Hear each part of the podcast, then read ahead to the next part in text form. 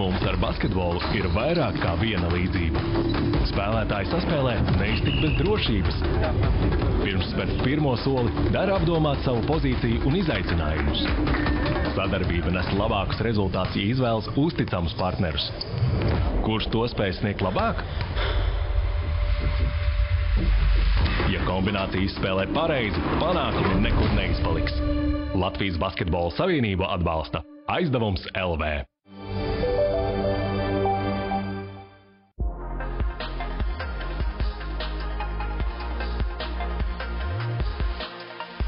Ārpus kadra. Raidījumu atbalsta aizdevums LV. Svinīgās noskaņās, svinīgos tērpos jau tradicionāli ar lepnumu varu pieteikt sportcentrs.com un audiovizuālā raidījuma ārpus kadra gada balvas. Kopīgi sadalīsim, atskatīsimies aizvadīto gadu.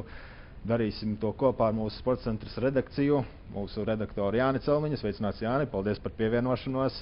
Paldies, ka uzaicinājāt. Sveicināt. Īpaša uzslava par to, ka es viens pirmais mūsu viesis, manuprāt, es nekļūdos, kurš ieradies ar savu dzeramo, savu ūdeni. Lielas to paldies! Tā ir Vita Autas, tas eh, minerālu vielām bagātākais ūdens Baltijā, tā ka dzeriet arī jūs Okay. ja, jaunajā gadā.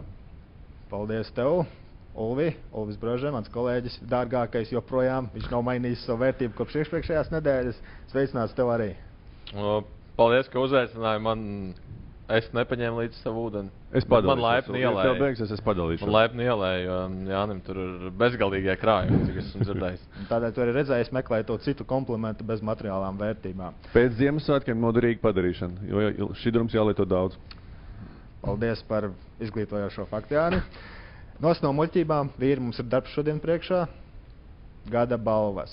2023. gads Latvijas sportā ļoti īpašs. Mums ir negaidīts medaļas hokeja čempionātā, mums ir negaidīti panākumi pasaules kausā, basketbolā. Kaut kā tas jāsavalk kopā. To centīsimies šodien izdarīt.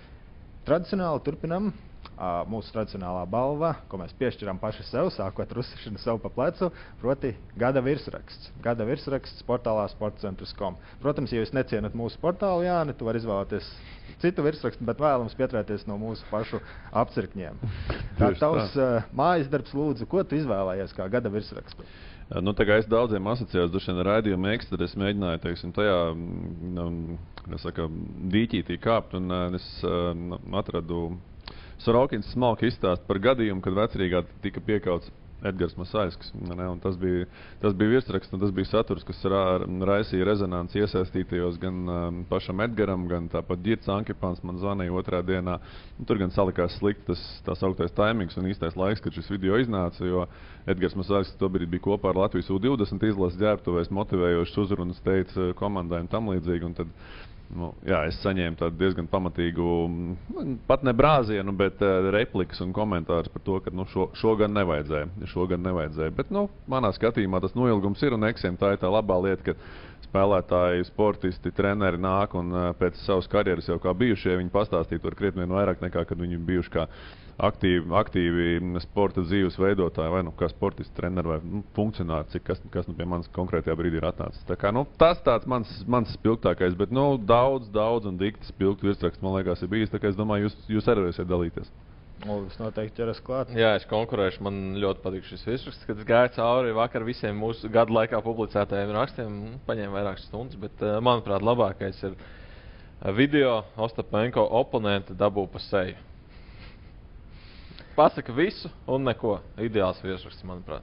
Jā, nu šeit mēs skatāmies arī nevis tikai no tā paša satura, cik tas ir interesants, pareizi, bet virsraksts tieši nu, interneta laikā virsraksts pārdod to, ko viņš uh, piedāvā informāciju. Un šeit arī mūsu mana kolēģa Emīla Ozarinska virsraksts uh, Treimanis parāda zeltaino plākstu arī psihojošiem Ronaldu. Kā lai neatver, paskatīties, kas tur īsti ir noticis, ko mūsu futbola tiesnesis ir izdarījis un ko tur Ronaldu psihoja. Manuprāt, tiešām visu cieņu gada virsraksts no mana viedokļa.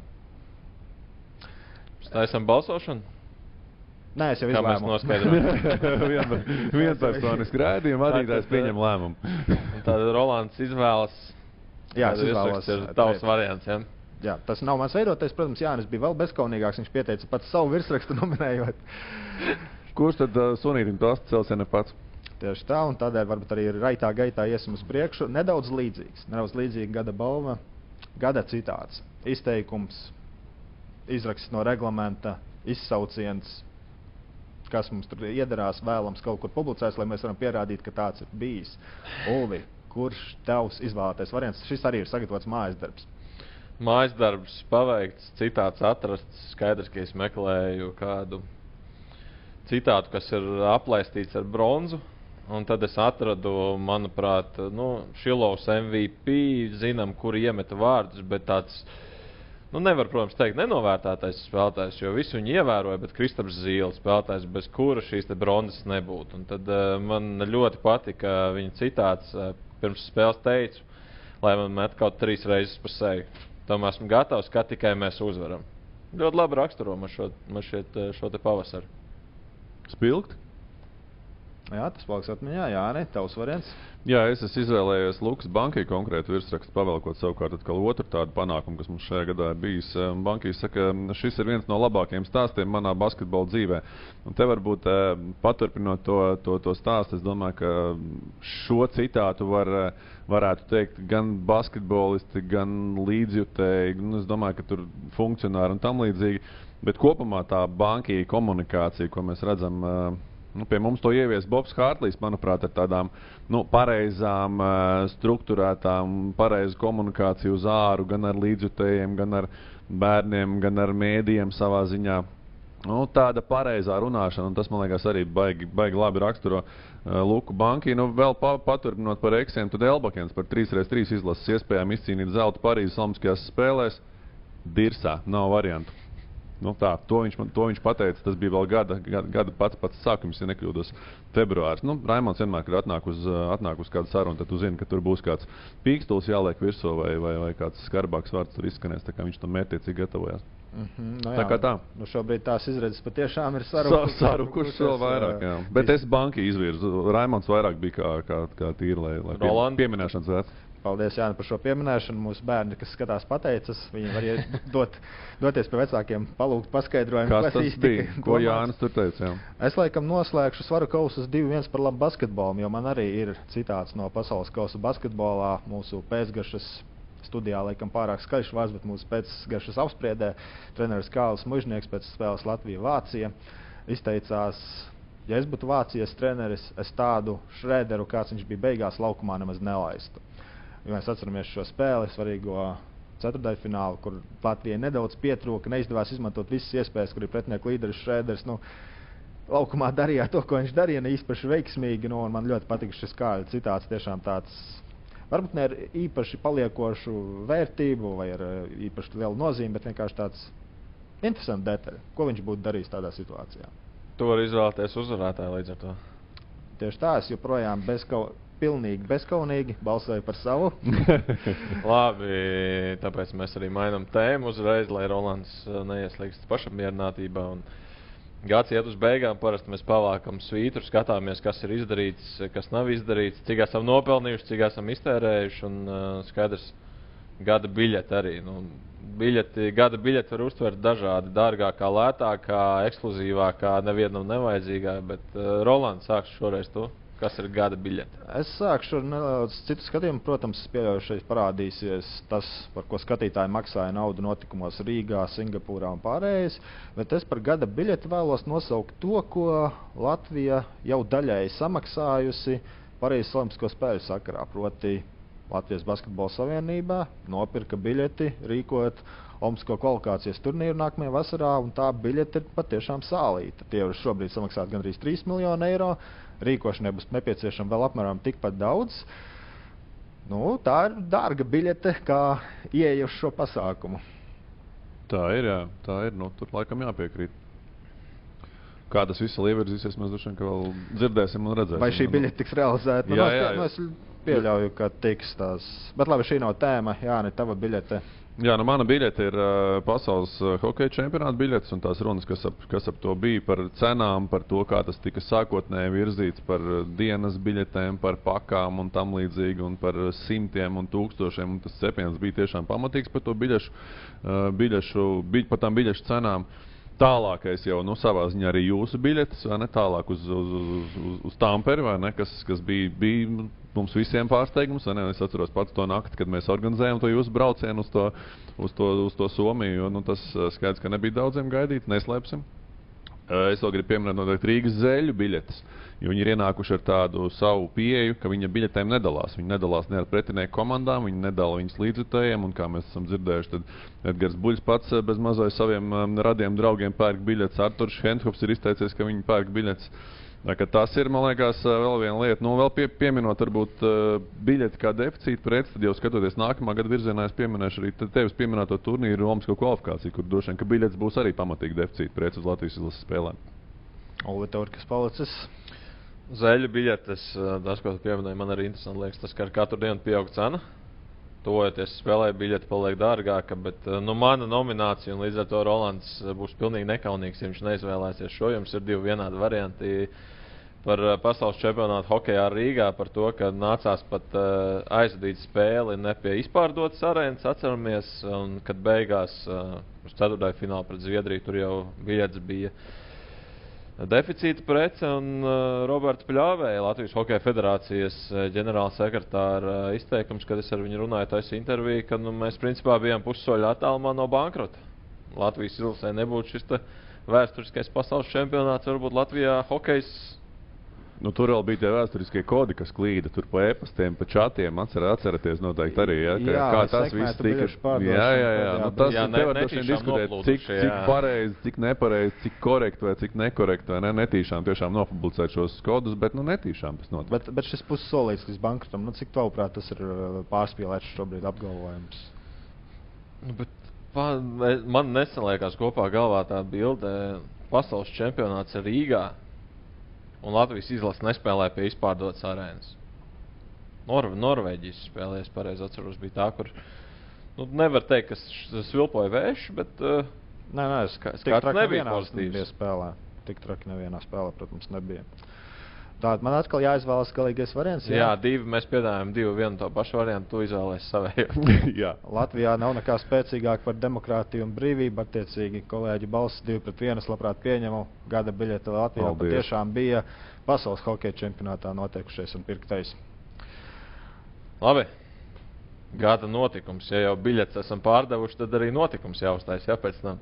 Un šeit es tiešām jau iedomājos, kad Jānis teica, Gada notikumi arī bijuši daudz patīkami, pozitīvi, bet es visspilgtāk droši vien atcerēšos šo negaidīto braucienu uz Tamperi. Ne tikai mans, bet kopā Latvijas līdzekļiem, Latvijas hokeja izlasēji. Tas eh, bija ar milzīgām pozitīvām emocijām pārpildīts, negaidīts, norganizēts. Jo, godīgi sakot, eh, tam bija jābūt gaidītam. Latvija spēlēja ceturtajā finālā. Ja mēs uzvaram, visiem bija skaidrs, pēc divām dienām nākošā, nākamā spēle ir Tamperē.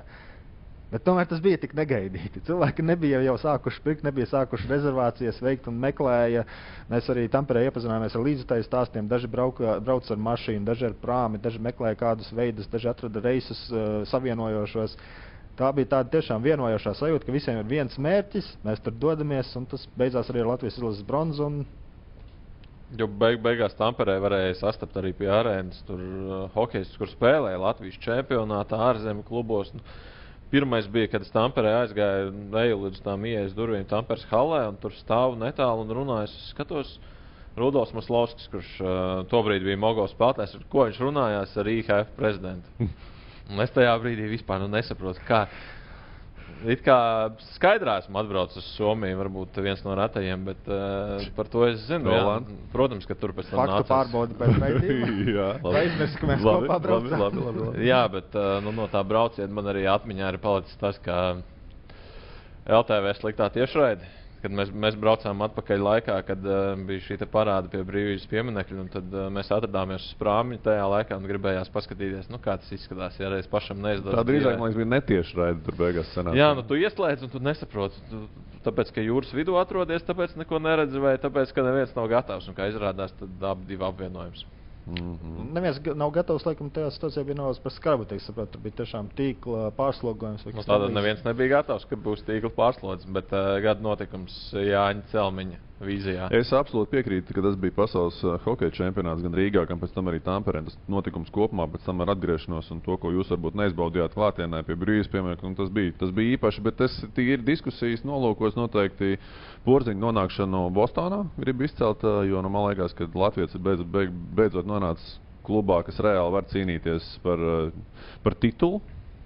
Un tas ir, tas ir liels. Un tad, nu, otra lieta, te droši vien arī var diskutēt, cik būtiski un cik liels ieguldījums un tam līdzīgi. Bet Teodora Bļūgara vārds un uzvārds šobrīd ir uz Stanley Kausa.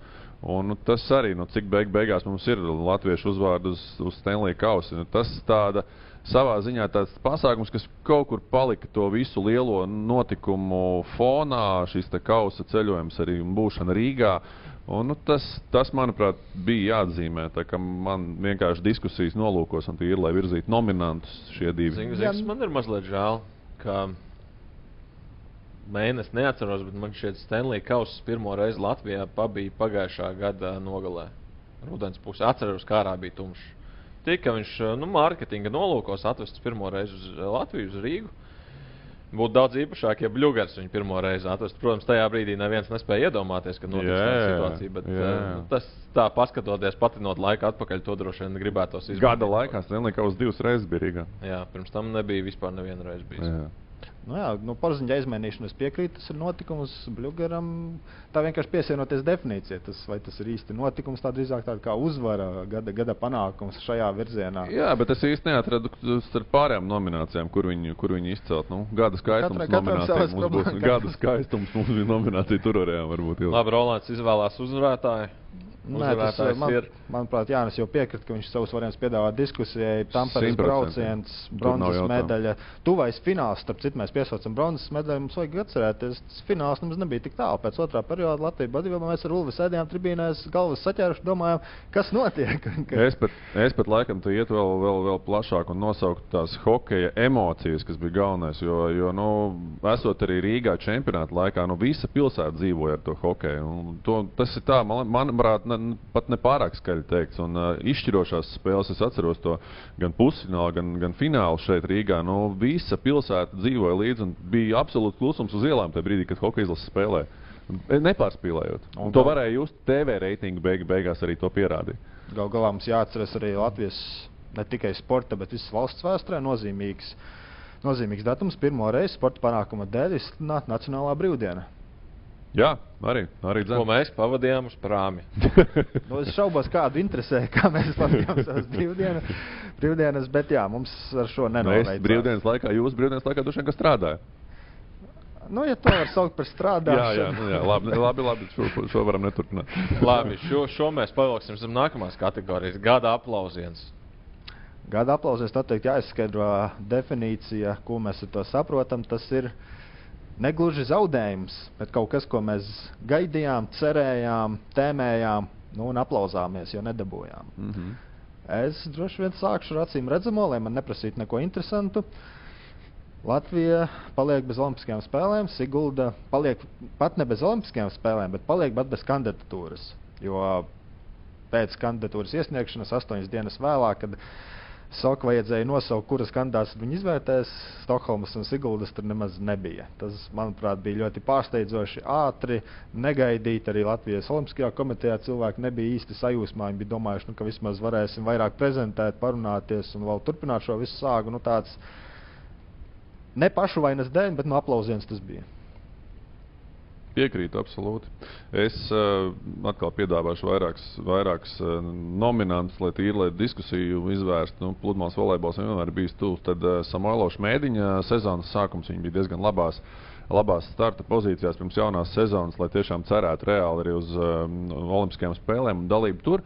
Bet nu, tas sezonas sākums tiešām diezgan ātri teikšu, tā notrālināja tos reitingu punktus, lai pēc tam tiktu tālāk nākamajos turnīros. Mēs atceramies, ka viņi tādu kopējo sadarbību beidz jau vasaras pašā, pašā nogalē ar kopīgiem diviem turnīriem, vienu Latvijā un pēc tam arī King of the Court turnīru. Tā kā nu, tāda liela, es teiktu, pludmales volejbolam tiešām liela komanda un tāda leģendāra komanda beidzas šo šo, šo kopējo sadarbību. Uh, tas manās acīs noteikti bija aplausiens, jo es biju cerējis, ka viņi vēl šo sezonu un nākamo tiešām būs spējīgi vismaz konkurēt uz, un, un, uz dalību arī mm, Parīzes Olimpiskajās spēlēs. Izglītības zinātnes ministrijas uh, sporta federācija finansēšanas kārtības maiņa. Tas bija aplausiens uh, vienai lielai daļai, ne, lielai daļai ne, dažām federācijām, kuras mēs arī gada nogalē dzirdam, ir diezgan daudz arī izteikušies, komentējuši šīs lietas. Un acīm redzama lieta Riga FC aplausiens visu sezonu būt virslīgas uh, vadībā un būtībā pēdējā kārtā šo titulu es negribu teikt, uzdāvināt, bet pazaudēt, pazaudēt savā ziņā. Es līdz galam nevēlos piekrist. Jā, Rīga bija vadībā, bet nu, RFS visu laiku cik ļoti minus papēžiem. Es gribētu pateikt, ka nu, tā bija divu vadība. Aplausiens tajā sakarā budžets, ja mēs noliekam blakus abu, abu komandu budžetus, abu komandu ambīcijas, to, ko viņi ir deklarējuši kopš paša sezonas sākuma, būtībā visas šīs komandas pastāvēšanas vēsturē. Nu, tas ir aplausiens tas ir aplausiens. Tas nevar būt. Tas nevar nebūt aplausiens, ja komanda ir bijusi pirmajā vietā no trešās kārtas līdz priekšpēdējai kārtai un beigās nedabūs zelta. Jā, es tikai tiešām par to, ka šī pirmā vieta visu laiku bija vienas kļūdas attālumā. Tas nebija, nebija iekrāja desmit punktu. Tur bija arī pieci punkti, man liekas, beigās. beigās izsēja, pirms pēdējām, manuprāt, trim kārtām, jā, pieci punkti bija. Nu, kā pēdējā, pēdējās... vienu spēli uh, rezervē. Bet jā. pēdējās trīs kārtās divi neizšķirt. Jā. Nē, arī protams, pēdējo vietu. Riga klubā nebūs, neviens nepriecājas par otro pēdējo vietu. Super, no. jā, jā, tieši tā. To esmu drošs. Nu, un, jā, kā mēs pēc tam vēl atceramies, šie vārti pret super nav arī tiesnešu ziņojums. Tikpat labi, jā, varēja būt arī zāģis. Pirms tam kolēģi vēl zaudējums, jā, Jālgavai 2-5, ja nekļūdos, jā? Nu, tas jau bija senāk, rudenī. Senāk, bet, bet nu, arī pazaudēt punktu reāli, kur, kur, kur tos nevajadzēja pazaudēt. Nu, principā, ja kāds paklausās mūsos, tad secina, ka Riga vispār sezonu norakstīja un viņi nekā neizdarīja. Ne, kāpēc Latvijas kausa tāpat Eirokosos viņi nenospēlēja? Jā, es tieši tā aicinu to arī pieminēt. Jā, jā, bet virslīgā tas ir aplauzēts. Titulu neizcīnīšu, nē, es domāju. Bū, iebildu par faktu, bet mm -hmm. kopumā jā, tas skaidrs ir. Nu, Olga, šoreiz varat atbildības tevi novalsim. Kuru izvēlēties? Kuru izvēlēties? Man patīk Rīga. Lai ieriebtu, varbūt Rolandam, bet nē, nē nu man, man patīk Rīga kā variants, kā aplausiens. Tas man šķiet tiešām ir tāds vārda visciešākajā nozīmē aplausiens. Es, teiktu, es gribētu izvirzīt divus. Tādā vietējā, vietējā sporta tirgu Rīga, tādā lielākā jau tevis pieminētās Olimpiskās spēles. Te jau katram tiek pasniegta balviņa par piedalīšanos. Pagaidām, iedodam to trešo vēl Samuēlam Šmētiņam. Ja? Jā, trešā vietā. Tā bija tā motivācija paturpināt šo sarakstu. Ļoti labi. Ulvi, es tikai aicinātu tevi tiešām nākotnes vārdā uzmanīgi izteicieniem, jo, ja tu veido teikumu šādā konstrukcijā, kā man patīk Riga, šajā kontekstā. Es tik un tā esmu gatavs izgriezt speciāli šo daļu. Man patīk Riga, tad to atgādināt. Jā, man patīk Riga. un mūzika uzlikt fonā. Paldies, ka tu šos draudus izskaidroji ēterā, lai visi dzird. Jā, tas godīgi sakot ļoti vienkārši. Jūs, ja kāds vēlas, viņš atver video editoru, uzspiež minūtes. Labi, Roland, gada skaistums. Tā. Tīri, varbūt novienojamies uzreiz, uz, uzreiz sākumā sevi un savus ģimenes locekļus neizvirzam esam objektīvi. Jo mēs esam skaisti, ja? un mūsu nu, ģimene arī. Tas būtu, jā, bet, protams, nu, atkal sākšu ar acīm redzamo kandidatūru. Divi, divas dienas, divi kadri dažādākajos kadrējumos, divas dienas pie brīvības pieminekļa ar līdzutēju tūkstošiem un sarkanbalts sarkanā terptiem vīriem, kas atgriežas viena ar medaļām, otra ar vēsturisku panākumu. Manuprāt, tie bija tiešām, ja vārdam skaists ir definīcija nepieciešama, tad šo var izmantot, manuprāt. Šauba nav. Šauba nav. Es domāju, ka te mums ir uzvarētājs atkal skaidrs, bet es atkal piedāvāšu, ja drīkst Ulvi, ja, savas kandidatūras.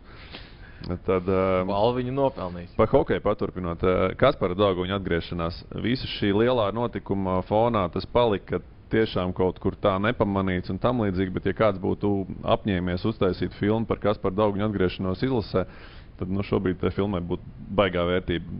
Arī tikai iekavās noteikti. Es domāju, ka tā tev pie, pie, Jā, piedāvāt. Jā, var paskaidrot aizkulis, vai tiešām nebija, ka kāds, piemēram, sports un redaktors piedāvāja šādu filmu veidot, viņam tika sniegts atteikums, un viņš tad paskaidro, nu, iebāž ar acī ar pirkstu, ka vajag. Viņš citādāk bija neizdevās savākt šai filmai, šai filmai finansējumus. Tā, tā to varētu nosaukt. Jā, un nebija tādu striktu atteikumu, jau nebija. Vienkārši nu, nesal, nesalikās, kā tam vajadzēja salikt. Jā, bet tomēr motivācija šāda ir, ka, nu, ja kādreiz nākamajam piedāvās, tad nu, šī būtu lieliska, lielisks piemērs, kas būtu iznācis. Es piekrītu, ka šim stāstam droši vien tā vērtība nebūtu, ja tā bronza nebūtu beigās bijusi. Ja, bet visu to stāstu caurvijot ar daudzu viņa atgriešanos, es domāju, ka to filmu varēja pārdot pēc tam ne tikai, ne tikai saka, sporta cenas uh, viļņos vai TV4 viļņos, bet arī kaut kur uz lielākiem ekrāniem. Vai tu zini, kas skaists notika šogad uh, boxā pašā, pašā gada nogalē? Šī gada nogalē tas šobrīd? Skaists boxā. Nē, es boxam nesakoju. Kristaps Zutis ir apprecējies, un es toreiz laulības ostā. Vai tas nav skaisti? es biju iztēlojies vairāk boxa ringā, jā, bet, protams, Kristupam... Nu, tu jau arī uzreiz, nu, mēs... Bija Kristupam, protams, visi apsveikumi un labā, labā jā, lieta. Lai ilgi un laimīgi Kristupam. Un, nu, vēl viena, vēl viena lieta, ko es gribu izcelt arī tādā ģimenes vārdā skaisti, manuprāt, Baibas Bendiks ātri atgriešanās Bietlona trasē pavisam īsi pēc uh, ģimenes uh, pieauguma viņa jau ir trasē. Un, un, nu, labi, kā pati saka, nav varbūt savā sportiski labākajā formā, bet tas man liekas ir skaisti tādā mīlestības sakarā gan pret ģimeni, gan arī pret to sporta veidu, ar ko viņa visu dzīvi ir nodarbojusies. Un ka viņi ir atpakaļ tiešām tik, tik, tik, la, tik laicīgi, un mēs šeit sēdošie nevaram no, novērtēt ne, un saprast, ko nozīmē bērnu dzemdības un ģimenes pieaugums. Bet, nu, sie, no sievietes skatu punktu, bet uh, atgriešanās jau trīs mēneši. Ja? Mazāk. Pasaules kausā turklāt. Divi Vai divi, jā. Nu, jebkurā gadījumā ļoti, ļoti jā, ātri. Mēneši, ļoti mēneši. ātri. Un atgriezties turklāt pasaules kausa apritē. Jā, tas nav vienkārši, ka sākt izsiet, paskriet. Skaisti. Tas tren, treniņos tas jau notika, viņi daudz ātrāk sāk trenēties. Tā tiešām iespaidīgs fiziskais sasniegums, un kur tiešām daži veči, kas kačājas un kačājas, var dažreiz tie, tiešām novērtēt. Ulvs. Jā, tad runājot par kačakiem, Ulvi, tava versija gada skaistumam. Man, man nav versijas, es tāpēc izvēlēšos uzvarētāju. Grūti, protams, neiedot uh, Rolandu šīm te divām īpašajām dienām pie brīvības pieminiekta. Tad dodam Kristapam Zutim, protams. uh, otrajā vietā es tomēr baidu Bendiku likt. Paldies, man, man, patīk, man patīk kā variants, un, jā, nu, tās divas dienas basketbolas arī, kad atgriezās. Uh, kaut kur bija jūtams viņu vidū tas, ka nu, mēs jau neesam nopelnījuši. Man šķiet, tieši tas, tas skaistais, ka mēs varam novērtēt arī to piekto vietu. Mm -hmm. Paslavēt viņus par to. Sasniegums nevienmēr ir medaļa, kā mēs Nu, raidījums mums ir pusē, bet basīt mēs patiesībā esam pamaz pieminējuši. Ne? Hokejs, hokejs, hokejs. Nu, tā pa lielam. Nu, tas arī bija. Nē, parādījās, jā, nu jā, tu esi vienkārši aizmāršīgs. Nē, nē, esmu aizmāršīgs. Mums bija gada citāts izvēlēts basketbolā. Ah, nu jā, pareizi, es pats izvirzīju. Uh, mēs turpinam savu tradīciju katru gadu piedāvāju šīs balvas, un mums tradicionālais apbalvojums ir arī gada brigāde, proti Latvijas sporta labākajai komandai. Uh, Pirms gada mums bija grūti izvēlēties, jo gluži vienkārši to panākumu nebija tik daudz, kā mēs gribējām. Šogad ir grūti izvēlēties, jo ir divi acīm redzami, eh, acīm redzami varianti. Basketbola izlase un hokeja izlase. Nu, kurai? Kā? Nu, es no savas puses piedāvāju, es izmantoju iespēju, ka es pats nosaku reglamentu, es piedāvāju abām. Ulvi, vai tu kā hokeja cilvēks esi gatavs oponēt? Es kā hokeja cilvēks domāju par šo vārdu brigādi. Un tad es izdomāju vēl sīkāk, ka mana gada brigāde būtu Latvijas izlases mazākums. Kas mums mm. bija pasaules čempionāta labākais, mēs ielaidām. Hokeja izlases, vai ne? Hokeja izlases mazākums. Basketbolā mēs nespēlējām mazākumā, cik es zinu. Mēs ielaidām pirmajā spēlē pret kanādiešiem un pēdējā spēlē pret amerikāņiem mazākumā. Divi ielaisti vārti uz visu turnīru, nospēlējot mazākumā bez divām minūtēm stundu iespaidīgi un bez mazākuma nebūtu bronzas. Godīgi sakot, Latvijas basketbola izlase pat pretējā virzienā pārkāpj noteikumus, jo mēs spēlējam vairākumā. Mums ir sestais spēlētājs basketbola izlasē, proti, kā LBS raksturo mm -hmm. savus līdzekļus, kas, nu, godīgi sakot, nav pēc noteikumiem. Šeit vajadzētu mums prasties nedaudz. Tieši tā. Jā, nu, un tavs uh, gada brigādes variants. Varbūt pavaicāšu nedaudz citādi ar papildinošo jautājumu. Kurš iegūs trīs zvaigžņu balvu? Jo tur patiešām tikai viena izlase. Es pat varu paiet, paiet un nedaudz atvērt priekškaru uz žūrijas darbu. Es žūrijas šajā trīszvaigžņu balvu žūrijā šogad esmu atgriezies. Un, uh, es arī piedāvāju to, ko tu teici sākumā. Abām šīm komandām dot balvu, vai nu to ķieģelīt cirst uz pusēm, vai katrai, katrai no izlasēm dot ķieģelīt. Tur, tā, tur, tur bija tādi divi, divi atskaites punkti, ko man kolēģi nu, saka, tautas valodā jauniņo noērēja, vai ne? Nu, ko tu tur sprēgāji. Ja? Tad uh, sportā vienmēr jābūt uzvarētājiem nu, kad vienam ir jāuzvar, kur es uh, piekrītu, jā, bet tāpat laikā ņemot vērā šī gada sasniegumus, nu, es ļoti ceru, ka es kļūdos, bet es domāju, ka tik spilgts gads, noteikti, ka nākamais, aiznākamais, ticamāk, nebūs ar šādiem diviem tiešām lieliem, es nebaidīšos šī vārda sasniegumiem. Un otrā lieta, kad jau šīs balvas jau bija pasūtītas, un vienkārši nevarēja, iz, nevarēja izgatavot vēl, vēl papildus. Tā, ka tas, ir, tā, tas, ir, tas ir tīri, tīri tāds uh, ieskats nedaudz arī žūrijas tajās darba aizkulisēs. Pašam man, uh, ja jānobalso, laikam tomēr hokejs. Jo tas, ka Rīgā, tas, ka tas pirmreizīgums un tas, ka tomēr medaļa. Un te var runāt par konkurenci, par uh, to, cik basketbolā tā konkurence bija stipri lielāka un tam līdzīgi. Un ka varbūt uz šo hokeja čempionātu tur viena otru izlase pats zina neatveda savus labākos sastāvus. Ja? Basītī arī nebija daudzām komandām labākie sastāvdi. Tā kā tiem, tiem, kas par to diskutē, jā, es tomēr laikam dēļ tā emocionālā, un es arī teicu, ka tās emocijas laikam ir tas vērtīgākais, ko mēs no hokeistiem guvām, un tas pirmreizīgums. Un es neslēpšu, jā, ka hokejs, hokejs un nu, basketbolam, diemžēl, otrā vieta. Nav medaļas. Nav medaļas. Nu, labi, paskaidrojums pieņemts, argumentēts. Nu, redzēsim, kāds būs gada balvas iznākums. Nu, šeit patiešām žēl, ka paliks uh, kontrastā ar panā, panākums, paliks kontrastā ar to, ka viena izlase netiks pie šī. Tiešām, mm. -hmm. ja es arī pie, tiešām pievienotos, lai savā ziņā tas ir kā gada sportisti no Nu. nu, pludmales vo- volejbola pāra, ka vienai tiek piešķirts gada sportists tituls, no otra tā, nu, tas nav īsti godīgi. Pludmales volejbola sakrā tomēr bija citādāk. Ir, jo, jo, ja mēs skatāmies pludmales volejbola sakrā, tad, manuprāt, tomēr es šajā balvā vē- vērtēju ne tikai sportiskos sasniegumus laukumā. Ja to es arī iepriekšējās reizēs teicis, ka, ja Tīna Graudiņa izdara kaut ko arī. Uh, nu, Labu viņi ir izdarījusi arī pēc Arī? Ukrainas kara. Jā, jā, pēc Ukrainas kara sākšanās viņa bija viena no pirmajām sportistēm. Tāpat arī tagad pēc, eh, viņa bija drosmīga arī pēc visu šī soku lēmumu, vai ne, ka viņa iznāca uz āru. Nu, Anastasija Samoilova klusē? Tā kā te kaut kādas akmentiņas mētājot, mēs, mēs varam par to parunāt. Un es tomēr vērt, vē- vērtēju gada sportistu un gada sportisti arī kā personību. Un ne tikai viņu sasniegumus sportā, bet, eh, nu jā, šeit bas, Nu, basketbols balvu kaut- arī, godīgi sakot, arī trīs zvaigžņu gada balvā ir norādīts diezgan aptuvena šī definīcija. Gada nevis labākais sportists, ātrākais sportists, spēcīgākais, bet gluži vienkārši gada sportists. Nu, tas ir tāds kā atklāts jautājums. Nu, Ulvi, ko tu uzskati gada sportists? Kas, kas tas ir? Ka- Kas, kas ir kritērijs? Es pievienojos, jā, ka tie nav tikai panākumi laukumā. Vēl jau vairāk mūsdienu šajā laikmatā, kad Jā. ir sociālai tīkli, mārketingi, PR un viss pārējais. Nu, jāvērtē arī tas. Gada sportists ir viss kopā. Jā. Tas ir arī tāls ārpus laukuma. Tas ir tāls Starp arī la laukumā. Hokejs vai basketbols, kuram šobrīd ir labāks tēls? Tēls? Tēls, kā Latvijas basketbols. Tēls, ja mēs Latvijas runājam par hokejs. tēlu, par tēlu kā, kā ja mēs pieminējām pludmales volejbolistu, tad kurai vien, vienai no viņām, nu, manās acīs, vismaz ir nedaudz labāks tēls.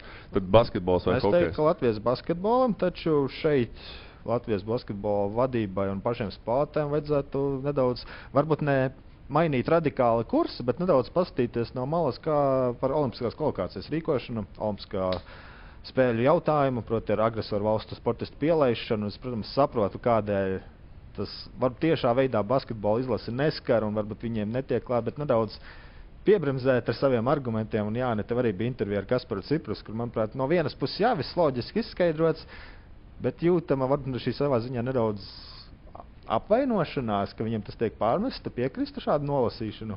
Arogants kaut kāda nedaudz tāda drīzāk ap, apvainošanās. Es neteiktu, ka apvainošanās. Tā tad vairāk, manuprāt, no viņa puses tāda skaidrošanās, kaut kāda taisnošanās, kaut kāda laikam tajā virzienā es drīzāk teiktu apvainošanās.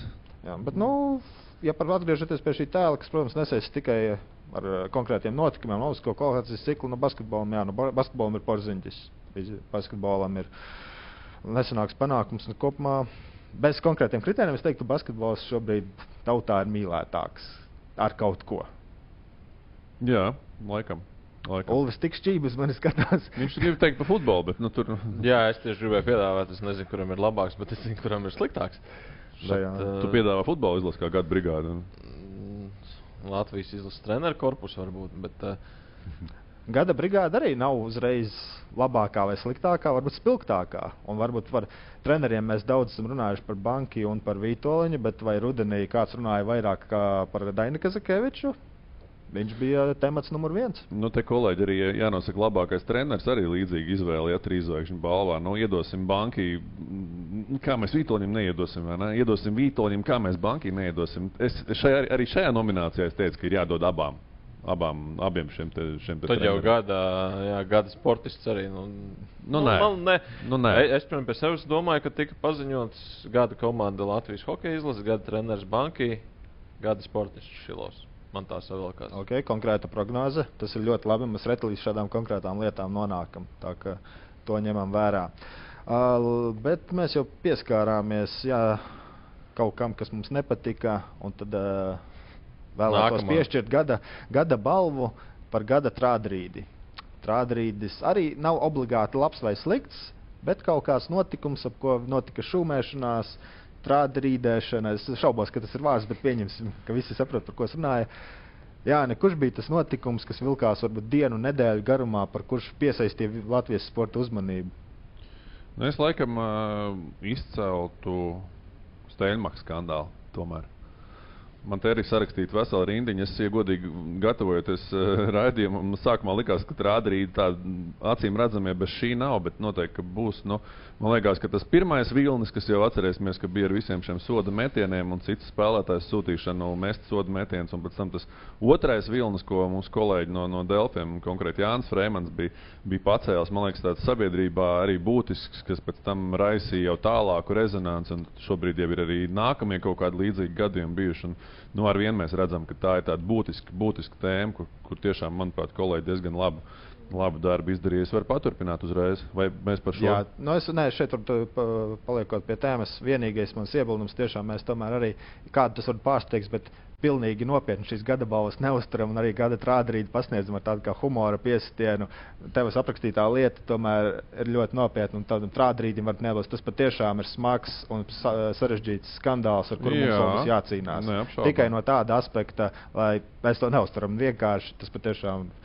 Bet eh, pēc mūsu definīcijas, jā. Nu, es to rādīju, vairāk uz, uzsveru, ka mēdījos rezonanses sabiedrībā tas rezonanses, tas vienkārši iedod kaut kādu. rotaļīgs izklausās. Jā, jā, jā. Es tikai to jā. paskaidrot, te nav nekāda rotaļa šajā lietā. Uh, Loka loka amats un uh, Loka prezidents bija spiests uh, kā saka, atstāt savu krēslu. un, Šis, šis arī raisīja kaut kādu, varbūt mazāk un vairāk sporta sabiedrībā, trādarīdas un tādā plašākā, plašākā rezonanse varbūt neguva. Soka lēmums gada pa- pašās, pašās beigās arī es domāju, ka tas vēl būs atsa, atsauksmes arī vēl nākamgad noteikti, ka turpināsies un ilgi un dikti un būs viedokļi un pagriezieni un skati uz Ukrainas pusi, skati uz Krievijas pusi un tam līdzīgi. Mm, Latvijas eh, futbola izlasē disciplīnas pārkāpumu mēs eh, nosaukt bija divi, divi mm, futbolisti konkrēti, kuri pārkāpuši disciplīnas eh, lietas. eh, Vēl viens strādājis, nu, protams, Ulas jau pieminēja Dainu Kazakēviču un viņa krēslu. Ja, tad, nu, te laikam tas strādājis tajā sakarā, ka Dainis pats to, manuprāt, diezgan, diezgan provocēja tomēr tajā komunikācijā ar publiku un mēdījiem lielā mērā. Un, un te droši vien, ka Daina, Daina paša problēma ir tas, ka tas viss attīstījās tik tālu un aizgāja tik tālu. Pēc tam bija kurbulētāji, kas to visu vēl, vēl un vēl vilka un, un, un, un aizvilka. Nu, un, protams, arī mūsu jau iepriekš pieminētās Olimpiskās spēles Siguldā. Pavisam īsi. Ulvi šim sarakstam var pievienot ko? Uh, man arī galvenais strādājums, man liekas, ir šie disciplīnas pārkāpumi Latvijas futbola izlasē, Steinbors un Zjuzins un nekā nepaskaidrošana no galvenā trenera puses. Un vēl viens strādājums, kas arī saistīts ar izlasi, pavasars mums ir saistās ar asociējās ar bronzas medaļu, bet uh, nu viens strādājums bija jau pirms tam, kad Elvis Merzļikins uh, netika pareizi saprasts, varbūt izteicās neprecīzi par to, ka izlasē man nemaksā naudu, tāpēc es tagad eh, šajā vasarā gatavošos nākamajai NHL sezonai. Pēc tam skaidrojās, pēc tam dabūju arī līdzutēju kritiku.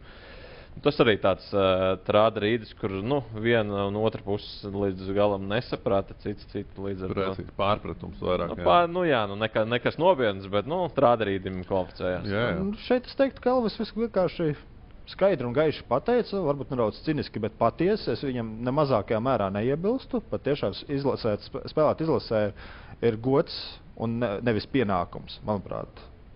Pienākums ir tavs darbs, un attiecīgi viņš arī skaidri pateica. Līdzekļiem tas nepatika, es domāju, ka Likins nesaprata, kādēļ nepatīk, kādēļ jūs pret mani vēršaties. Jo, jo viņam ir taisnība, man vienkārši viņam ir taisnība. Un beigu, beigās atcerēsimies, ir vērts ielpot trīs reizes, aizskaitīt līdz desmit un vēl kaut ko. Jo, ja Elvis būtu atbraucis, kāds zina, vai Latvija šobrīd būtu bronzas, vai Latvija šobrīd būtu pasaules čempionāta MVP. To mēs nekad neuzzināsim. Mm -hmm. Bet nu, šādā veidolā izlase vienkārši nebūtu. Būtu pilnīgi cita dinamika. Uh, šeit, varbūt smagā tēmā, atļaušos atstāt bez uzvarētāja un uzreiz pārlikt uz nākamo mūsu gada balvu, proti par gada šāvienu garām, ko uzreiz piedāvāšu savu variantu. Proti, tu minēji komunikāciju no futbola izlases par disciplīnas pārkāpumu, kas ir to bijis, par Elvija Merzlikina paskaidrojumiem vai nepaskaidrojumiem, kādēļ viņš nespēlē izlasē. Un šāviens garām, manuprāt, šogad bija viens izteikts un tas bija saistībā ar Kristapā Porziņa nespēlēšanu izlasē. Kas pati par sevi arī ir loģiska lieta. Viņam bija trauma, no trauma nevar spēlēt. Tas Porziņš, Celiņš, Celmiņš vai kas, ja tev ir trauma, tev jāsēž malā un jāgatavojas. Porziņš, Celiņš, Celmiņš vai kas. Trīs elitāri sportisti Latvijas sabiedrībā. O, bet šāviens garām, manuprāt, bija tas, kā tas tika pasniegts un atstāja par laimi pirms lieliskā pasaules kausa, un tādēļ tas var nogrimst nedaudz aizmirstībā. Bet, ja šajā pasaules kausā basketbolā nebūtu gājis tik labi, es domāju, šī mm, komunikācija par un ap porziņu nāktu daudz atpakaļ. Kurš aizšāva garām? Kurš tad aizšāva garām, tavuprāt, beigās? Uh, manuprāt, daudzi. Tur ir tā lieta, ka šeit nav kā Bietlānā, kur Astragojos viens šauj un trāpa vai netrāpa. Nu, garām. nu, pirmais noteikti būtu Kristaps pats. Uh. -huh. Viņš varē, viņam, ir, viņam ir plaša platforma, viņam ir Twitter pieejams uh, X, viņam X, ja pārsaukties, ir pieejams trīs klikšķu attālumā kabatā. Viņš mierīgi arī varēja izvēlēties līdzutēji Man ir trauma, man ir tāds 50-50 par spēlēšanu izlasē. Šobrīd nezinu, godīgi. Mm -hmm. Bija speciāli sarīkot preses konference, kur Latvijas izlases personāls, Luka Banki, visi zināja, sabie, savienības vadītāji zināja, nu, ka ir šaubas. Tas nekur neparādījās, un tādēļ šī vilšanās bija vēl smagāka un radās jautājumi, kurš to neteica. Un radās vēl iebildumi pret žurnālistiem, kuri uzdeva jautājumus par to. Mhm. Tas pavērst to sliktāk. Nu, Jā, labi. Kas vēl aizšāva garām? Savienībā aizšāva garām. Es, es jūtu, kur tu vilini. Nu, Nē, es nevilinu nekur absolūti. Es domāju, ka savienība, paziņas pats, nu, viņa pārstāvi tas kopā kaut kā notika. Mm -hmm. Šeit var iepīt, protams, kas notiks saistībā ar viņu jauno klubu Bostonas Celtics. Uh, Bet viņi jau neizšāva garām. Viņi paveica to, ko gribēja. Viņi panāca, ka viņa zvaigzne, viņa zvaigzne nespēlēja pasaules kausā. Viņš tad mierīgi var ārdīties, mierīgi ārdīties. Ir interesants savienojums, bet viņš to var darīt NBA laukumos. nu, man, man liekas, ka vēl, vēl viena būtiska lieta, kas jāņem vērā, ka es negribu teikt, ka aizšāvu garām, bet tā, tā mūsu paša izpratne un līdzjutēju tās sabiedrības izpratne par to, cik tiešām porziņš ir liels, liels cilvēks tajā kopējā sporta, nu, tajā uz, uz tās sporta skatuves. Un, uh, mēs esam pieraduši, ja, ka mums ir nu, principā, tā drupi izsakoties, ja kurš no sportistiem viena zvana attālumā. Arī, arī mums mēdī pusē. Tagad mums ir tiešām top līmeņa zvaigzne, top līmeņa čalis, kurš teiksim, nu, atļaujās kaut ko varbūt nenokomentēt. Tas nav šāviens garām. Vienkārši es aicinu varbūt tos līdzjutējus arī izprast to situāciju, kad ir kaut kādas varbūt situācijas, kad nu, tev īsti nav ko teikt. Jā, it kā liekas, ka tev ir jāpasaka. Ja? Un es vienmēr esmu par to, ka ir jārunā, ir jānāk un jāskaidro. Un būtu lielāka skaidrība un nebūtu šis strādīt. Mēs tagad par to nerunājam. Tā kā tu teici, Kristaps pats pirmām kārtām un viņa, viņa komanda, viņa no šiem ģimene, brāļi un tam līdzīgi. Nu, tur es nezinu, kā tā komunikācija šobrīd notiekās. Bet uh, viņam noteikti bija jānāk. Bet tāpat laikā nu, jāņem vērā arī tas, kas, kas viņam maksā algu. Un, nu, Bostonas klubs, lai kā arī būtu, viņi, viņi to naudas maisu viņam atnes, noliek. Un, nu, Kristaps ir spiests pat pa viņu tam taktīdu arī uzdancot, vai ne? Un kādreiz kādu kūlēnu uzmest un salto. Nu, un ja Boston, Bostonas lēmums tāds bija un lielā mērā Es ar vienu esmu pie sajūtas, ka Kristaps gribēja braukt uz pasaules kausu, un tur vispār nav nekāda diskusija. Cik es saprotu, viņš fiziski viņš pat aizbrauca. Gal, gal, jā, jā, protams. labi, tur es saprotu, ka bija bijis cita nianse. Viņš brauca līdzi drīzāk fizioterapeitam, kuram, kur, kuram Bostonā bija uzticējusi viņa atlapš, atlapšanas procesu. Un es domāju, ka tas jau arī kaut kur varbūt ir izskanējis, bet uh, fizioterapeits, kurš bija kopā, manuprāt, ir pie jums podkāstā. Nu, tas ir izskanējis gan jā. Jā, jā tieši tā. nu, lūk, un, uh, tas ir izskanējis tieši tā. Un līdz ar to. Uh, jāņem vērā tas tā skatuves, kuras viņš bija. Nu, tas tāds varbūt neliels, neliels pavisam, bet attaisnojums. Bet, jebkurā gadījumā, ir jānāk un jārunā viennozīmīgi. Labi, vai tev ir kāds cits šāviens garām arī ieplānots savā sarakstā? Mm, šāviens garām, šāviens garām. Nu, Jā, es jau laikam pieminēju vienā no iepriekšējām nominācijām Kazakēviča komunikāciju publiskajā telpā, nu, kas bija absolūts šāviens garām. Tur, man liekas, jebkura cilvēks no malas, kas daudz maz orientējās mēdīju, mēdīju tajā pratībā un kaut kādās PR lietās, nu, varēja Dainam iedot padomu. Bet kāds šis padoms būtu? Jo, manuprāt, līdz tai noskaņojums rudenī jau bija tāds, ka vienīgais, ko viņa Daņa Kazakveģa gaidīja, bija viņa atlūgums. Un bet nekas cits. Arogants. Bet, bet, bet aiz, aizdomājies. nu, lielākā daļa futbola sabiedrības gribēja, lai, Ulvi. jā, ielai Vītautas ūdentiņu. Man ā, lielākā daļa futbola sabiedrības gribēja, lai Dainis vairs neatrodas pie Latvijas futbola izlases stūres. Bet tad, kad viņš tur vairs neatrodas, kad uzdod ekspertiem jautājumu, kas mainīsies, nekas. Jā, Nu, tā, tad, tas bija tā. nevis lai uzlabotu rezultātus, bet lai tur nebūtu viens konkrēts cilvēks, kurš pārspīlētu, nepārspīlētu, bet daudziem ir vienkārši apnicis. Nu, un es domāju, šeit nekāda mārketinga stratēģija to nevarētu labot. Tas, kurš Nu, es nepiekrītu. Es, es domāju, ja tā, ja tā Tu mārketinga- nenonāktu tik tālu vienkārši. To jau Pirmais, apturētu nenonāk tik tālu. Otrkārt, arī tajā situācijā, kad tu jau esi tās aizes malā, un tas, saproti, tas, sadar, tas sabiedrības noskaņojums tāds ir. Un pareizi Ulas teica, nekas mainīsies pie nākamā trenera. Nu, visticamāk, tiešām nekas. Un eh, nu, arī man tas tie pārmetumi tieši Daņu virzienā skatoties, nu, nav pa sportisko rezultātu. Nu, mēs, mēs apzināmies, kur Latvijas futbols šobrīd ir. Nu, tādā izlases, kur spēlē izlases spēlētāji, cik viņi daudz spēlē. Bet tāda arogance, tāda, nezinu, pat kaut kur lecīgums savā ziņā pret mēdījiem, pret uh, līdzutējiem, tas raisa tādu. Nu, mēs paskatāmies, kā komunicē Luka Banki. Okay, viņš ir šobrīd uzvarētājs. Mēs nevaram salīdzināt. Ja? Bet ir arī ir citi treneri, kas kritiskās situācijās arī nu, nu, komunicē krietni. Labprāt, kādu piemēru dzirdētu. Tas noteikti.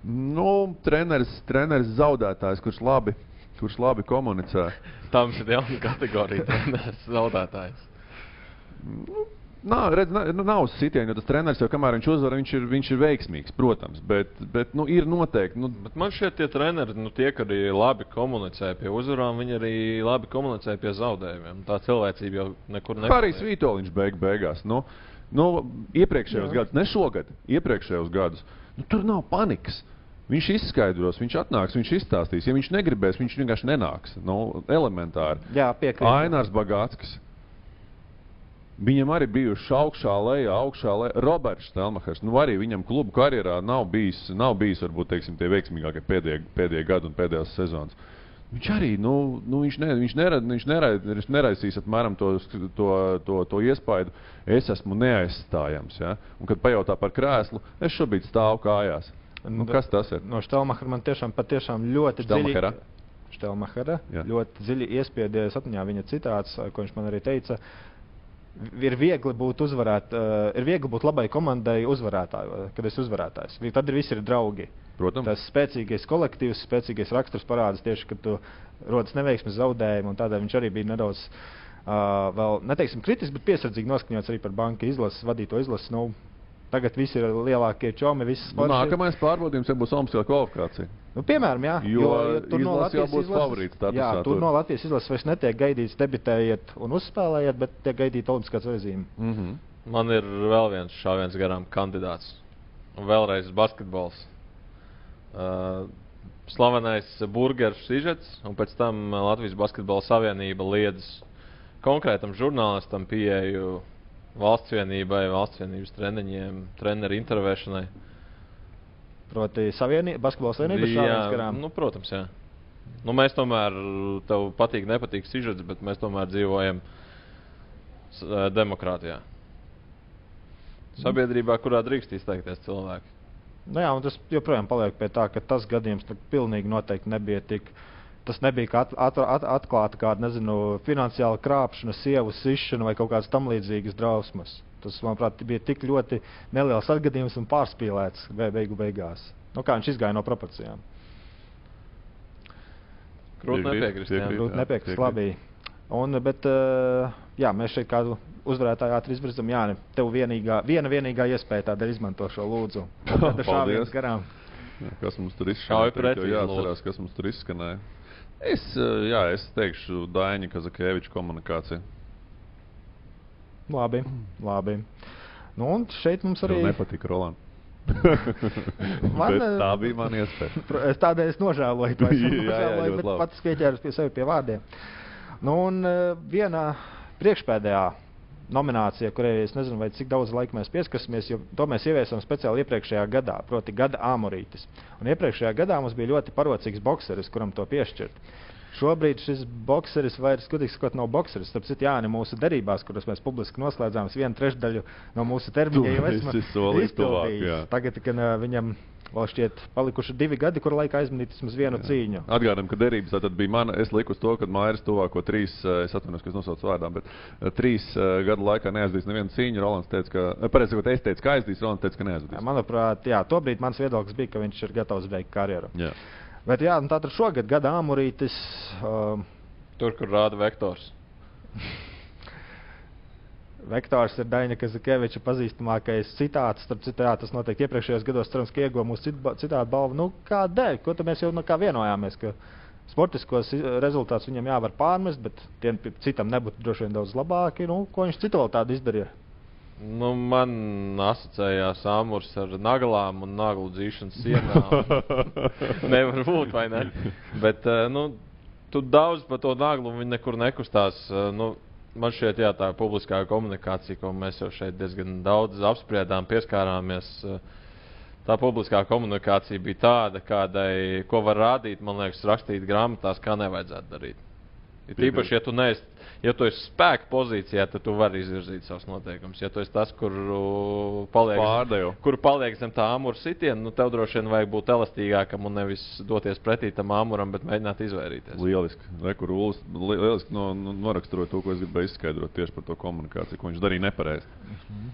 nu, un tu šobrīd izskaidro savu kandidatūru gada āmurīšu. Bez diskusijām, Stēļmaks bez, vispār bez diskusijām. Bet, nu, laikam, tas, protams, tas viņa pirmais vilnis, kas, kas viņam vispār pievērsta uzmanību ar tiem sodu metieniem un to visu. Un tas, tas ir vēl jau vairāk uh, līmenis, kurā viņš to darīja, un līmenis, kurā tas tika pieļauts. Un, tur, protams, ir jautājums par tiesnešiem un kā tas atkal tika pieļauts. Bet, nu, tas uh, pirmais īsavienojuma veidotājs bija tieši viņš. Nu, līdz ar to jā, nu, protams, ar visu, visu jau, jau tālāk, tālāk sekojošo. Jā, es domāju, ja, tā, tā, ja tas tālāk sekojošais būtu palicis teikt, arī noslēpumā no sabiedrības, domāju, jebkurā gadījumā šis sodmetiens skandāls pats par sevi būtu Noteikti. uh, vērts šajā nominācijā, kur mums ir papildus. Tev ir kāds āmurs vēl padomā? Um, Nē, man nav. Man es varu var, var vēl vienu, kas pilnīgi, pilnīgi svaigi gadu nogalē iznāca Latvijas Olimpiešu sociālā fonda pasākuma programmiņa Krievu valodā tiek nodrukāta šajā laikā. Ja? Nu, arī. Bet nu, par to droši vien, kad, kā saka, vēl noteikti arī mēdī, mēdī pagūs, varbūt jau ir pagūši paziņot. Domāju, ka ir pagūši. Viss. Un mums arī jāpagūst noslēgt, noslēgt raidījums ar mūsu pēdējo nomināciju, kuras, kurai nepieciešams konteksts. Proti, šī nominācija saucas Gada Zaķis. Un šeit mēs neizvirzam, teiksim, spriganākos un pārliecinošākos. Gluži vienkārši aizejošais gads bija zaķa gads, un turpinot mūsu tradīciju, tātad kurš šo gada zaķa titulu ir pelnījis? Es uh, piešķiru diviem dalu to balvu pusēm, kā mēs jau te pilnīgi visās kategorijās gandrīz mēģinām izdarīt. Es piešķiru diviem Artūriem mēs nojaušam, bet nu, paturpinām pārējiem paskaidrot. Arthurs Šilovs, pasaules čempionāta MVP, pasaules čempionāta labākais vārdsargs, bez viņa nebūtu bronzas. Arthurs Žagars uh, izlases kontekstā, manuprāt, diezgan maz izskanējis vārds bija līdz, ši, līdz šai vasarai, līdz rudenim. Nu, liela ilgsē gan drīz nemaz. Nu, tā. Jā, nu, tādam svētdienas fanam, kas varbūt skatās tikai Latvijas izlases, nu, tiešām kā tur rezerves spēlētājs kaut kādos atsevišķos mačos, un viņš paņem pasaules kausā dancina pretiniekus uz visām pusēm, sāls tango un vispārējie jaunu piespēļu rekordu uzstāda. Kāpēc, kāpēc gan ne? Es laikam pievienojos manā gada zaķa nominācijā. lai, lai, lai cik tas smieklīgi neliktos, bet jā, nu, gada sportists. Man ir tā izvēle starp Gražuli un uh, Šilovu. Gražulim labs, labs um, kluba sezonas noslēgums izlasē. Nu, viņš bija vienkārši fenomenāls, ne no kurienes. Un arī tagad sezonas sākums viņam ir lielisks. Šilovs, uh, protams, pasaules čempionāts, sniegums MVP balva. Tur vispār nav ko piebilst. Kristaps Porziņš, nu, mums nav ar vienu regulāri 20 punktu metēja Nacionālā basketbola asociācijas spēlē vidēji. Aļona Stapenko noteikti grib izcelt arī viņas sasniegtais. Man liekas, ka ir tādā nu, diezgan jau. Nu, mēs ātri pierodam pie labā un ātri pierodam pie tā, ko viņi izdara. Un varbūt šis gads nav pats spilgtākais viņai, bet vienalga tā stabilitāte, ar kādu viņi turās tajā rangā. Un, nu, mums ga, zaķu, zaķu virzienā runājot, mums, mēs nevarējām iedot balvu Bankai un Harijam Vitoļņam. Jo nu, šeit skaidrs, ka sportisti vai ne, bet nu, arī viņi noteikti jāpiemina. Jo nu, Banki un Vitoļņš šajā gadā. Es tikai tādu sāku satraukties, kad piesaucu Saļonu Ostapenko. Es padomāju, ka mūsu no, nominācija ir ļoti nepiemērota daļā dzimuma izvirzīšanā. Gada zaķena ļoti labi. Gada zaķis, man šķiet, nezinu, viņi būtu ļoti priecīgi, ja mēs viņu šādi apsveiktu. Roland, kurš ir tavs gada man zaķis? ir savs, man ir konkrēts gada zaķis. Es, protams, pievienojos, ka Šilovs ir noteikti pelnījis un paveicis milzīgu darbu. Un, paveicis to, ko Latvijas hokeja līdz šim neviens nebija paveicis. Bet tieši kā gada zaķis es izvēlētos Arthuru Zagaru ar tieši tādu salīdzinājumu, kā minēja, ka viņam kluba sezona Lietuvā bija pieklājīga, bet nekas tāds. Un tad viņš paņēma, ielica pasaules kausā dārzā. Savāca visus burkānus un vajadzīgo un izlaica ārā ar tādu tiešām tā piedūrienu par zaķa tēmu. Viņš arī ir foršs, tāds, brigants, ātrs, asins, kā zaķis vai ne tāds. Nu? Ja mēs šajā uh, raksturojumā vēlamies aiziet, jā, arī tas varētu piet. Es tik labi Šilovu nepazīstu personīgi, lai varētu viņu raksturu šādu paraksturot. Tieši Nu, Arthurs ir pasaules čempionāta laikā teica, ka iekšā tur sēž lauva, nevis zaķis. Nu, ko tad mēs nominācijas esam sadalījuši, manuprāt, vairāk vai mazāk veiksmīgi. Protams, lavierējot starp hokeju un basketbolu un pasmējoties par futbolu, protams, negribot sanākt. nu, tāds nu, tas gads bija, ko mēs, mēs jau n- neko. Tieši tā, tikai visu savilkām kopā. Centāmies to darīt. Centāmies vēl kopā, trīs sekundēs, Jāni, protams, metaforiski var arī vairāk. Nākamais gads, ko tu sagaidi Latvijas sportā? Vienu konkrētu epizodi, vienu konkrētu skatu, vai tas atkal ir medaļas pie brīvības pieminekļa, vai tas ir Grand Slam, vai tas ir Olimpiskās medaļas. Ā, Man liekas, ka nākamais gads būs krietni grūtāks ā, Latvijas hokeja izlasē. Protams, ka šīs bronzas fons kaut kur būs, un manuprāt, viņš ir tomēr jācenšas nokratīt nost un jāaizmirst. Un es domāju, ka spēlētāji nu, šobrīd jau to ir plus-mínus izdarījuši. Bet vienalga, es domāju, ka sabiedrība gaidīs. Ā, Tāpat gaidīs arī no basketbola izlases. Olimpiskā kvalifikācijā beig beigās, kas zina arī Parīzes Olimpiskās spēlēs. Nu, mēs vēl nezinām to kontekstu, kādas tās spēles būs.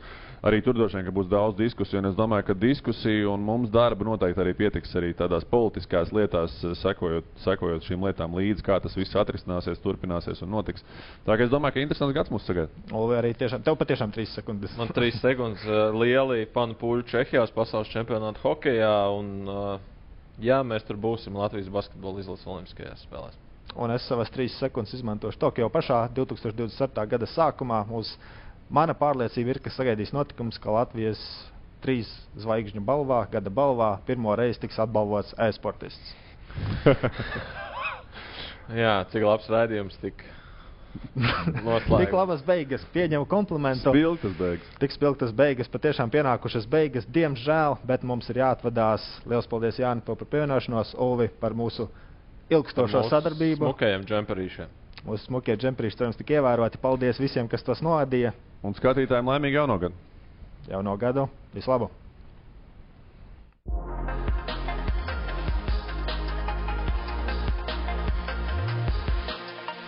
ārpus kadra. Raidījumu atbalsta aizdevums LV.